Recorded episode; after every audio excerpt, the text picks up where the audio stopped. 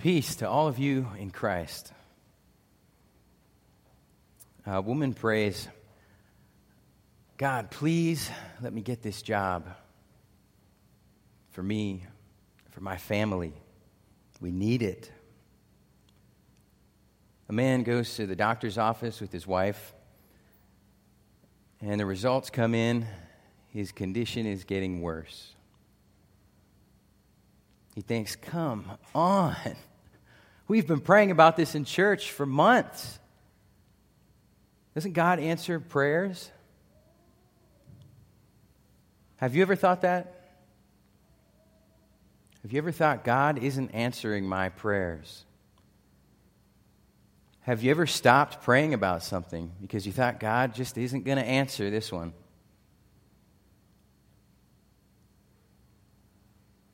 Maybe you think, what did I do wrong that He's not answering my prayers? Did I not pray enough? Did, did I not say the right things? Do I not deserve what I'm asking from God? Unanswered prayers can bring unanswered questions, doubts about God. Right? Did, did I say the right things? Did I pray enough? Do I not deserve it? And doubts like that can kill your prayer life. What's the point, right? If he's not going to answer it. Well, it's our great comfort this morning to know that the Apostle Paul also struggled with unanswered prayer. God has the answer. God wants you to know no news is good news. In Paul's second letter to the Corinthians, he had a tough job to do. See, there were people that were saying Paul's motivations were bad. He was just in it for the money. He's using you guys. So he had to convince them through a letter that he was there genuinely for their spiritual good and that his message was the true message. He did that by bragging about how he didn't brag. That doesn't really work. So, to balance that out, he let them see a little bit of vulnerability, some weakness, when he talked about his unanswered prayer. 2 Corinthians 12, 7 to 10. In order to keep me from becoming conceited, I was given a thorn in my flesh, a messenger of Satan to torment me. Three times I pleaded with the Lord to take it away from me, but he said to me, My grace is sufficient for you, for my power is made perfect in weakness. Therefore, I will boast all the more gladly about my weaknesses, so that Christ's power may rest on me. That is why, for Christ's sake, I delight in weaknesses, in insults, in hardships, in persecutions, in difficulties. For when I am weak, then I am strong.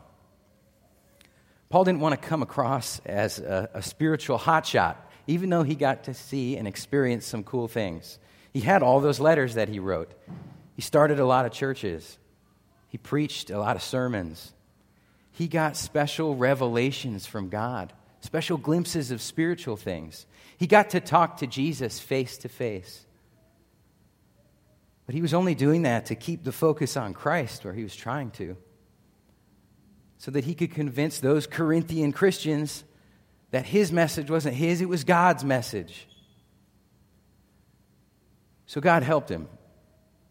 He gave him a thorn in his flesh.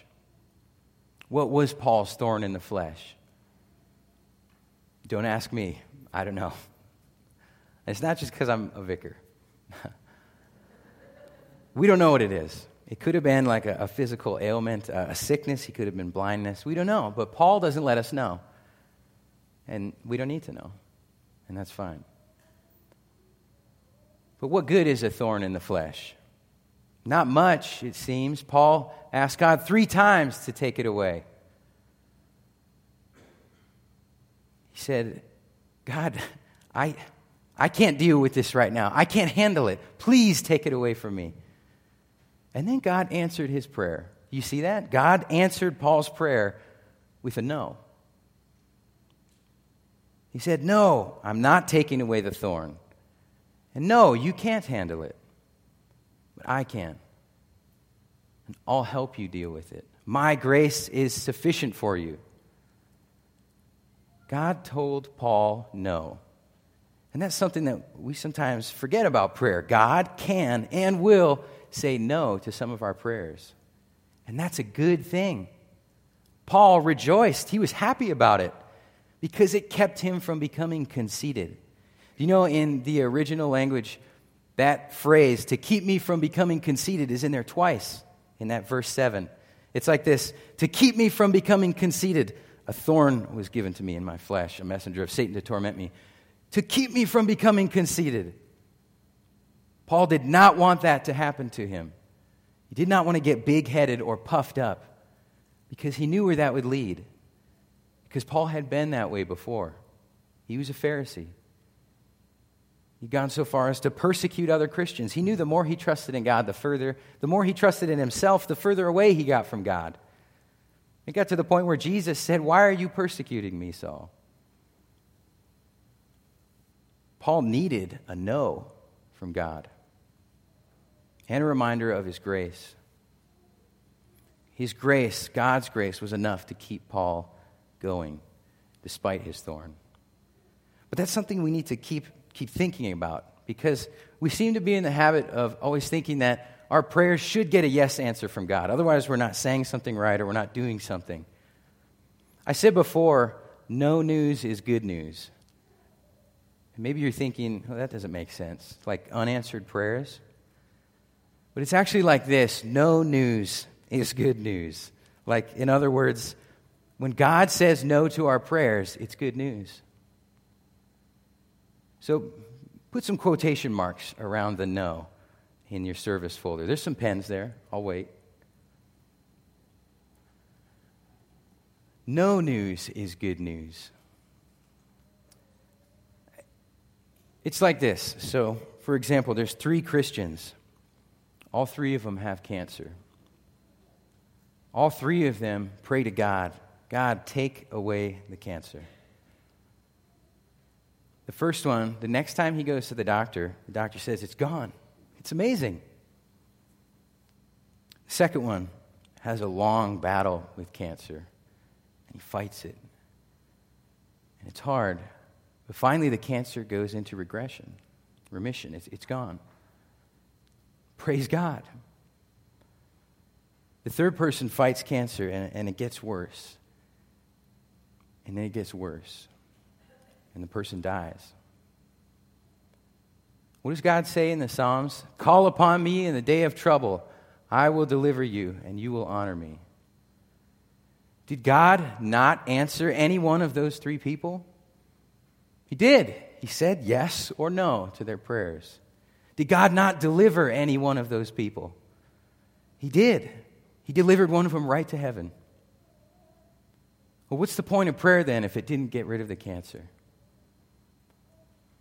Prayer changes us, it changes how we view all of our life's events as part of a higher spiritual plan, God's plan. And all of them have the goal to bring you closer to Him. What's your thorn in the flesh? Whatever it is, how are you dealing with it? You know, I think all of us have prayed to God at least three times to take a thorn away from us. Right? Three times. That's like in one prayer. But have you ever prayed for God to keep a thorn in your life? Maybe a no is the best answer for your soul. Put yourself in Paul's verses to keep you from becoming conceited to keep you from, from thinking you can trust in your own strength, from, from becoming big headed or puffed up, from even the possibility of you losing your faith. A thorn was put in your flesh.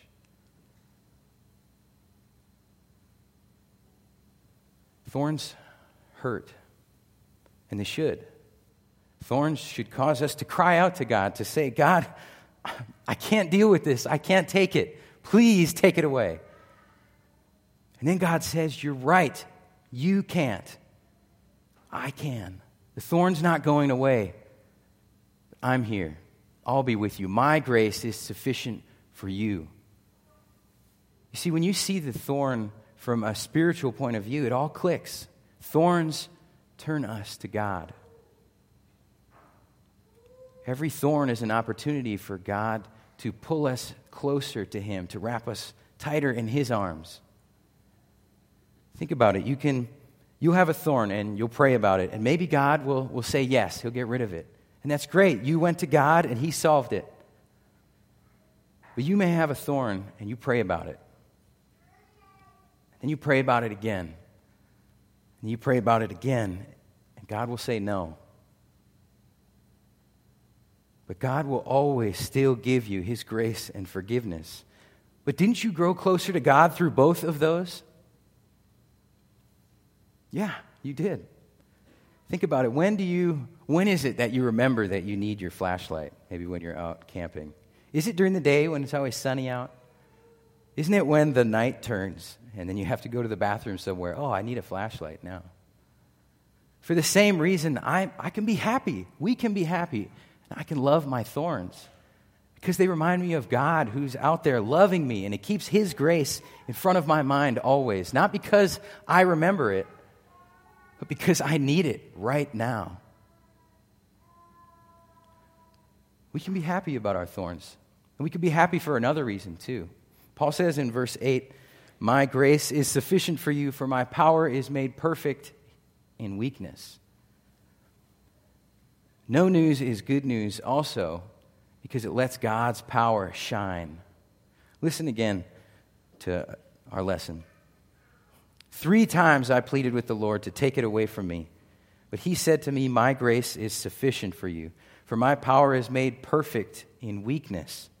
Therefore, I will boast all the more gladly about my weaknesses, so that Christ's power may rest on me. That is why, for Christ's sake, I delight in weaknesses, in insults, in hardships, in persecutions, in difficulties. For when I am weak, then I am strong. There's another reason that Paul prayed for God to get rid of the thorn from his life. Paul was thinking he could be more effective as a missionary without it. He had a lot of churches. It would be like if one of our pastors from Holy Word was in charge of Austin and Pflugerville and uh, Christ the Rock and Round Rock and Georgetown and, and Liberty Hill and Temple. It's a lot. He had to speak in front of people. He was praying to God, God, help me out. If I didn't have this thorn, I could be so much better. I, I could I could be more effective. I could be better. I could save more people. God said, Yes, Paul, but I'm better with the thorn. I like weakness. And that was true. When people saw Paul with his thorn in the flesh,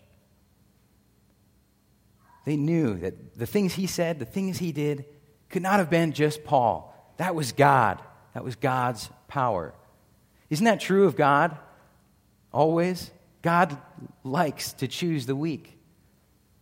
He chose Moses to lead the people of Israel out of Egypt. It wasn't Moses' sparkling personality or his persuasive speeches that rounded up the people of Israel to leave. It was God's power and God's word.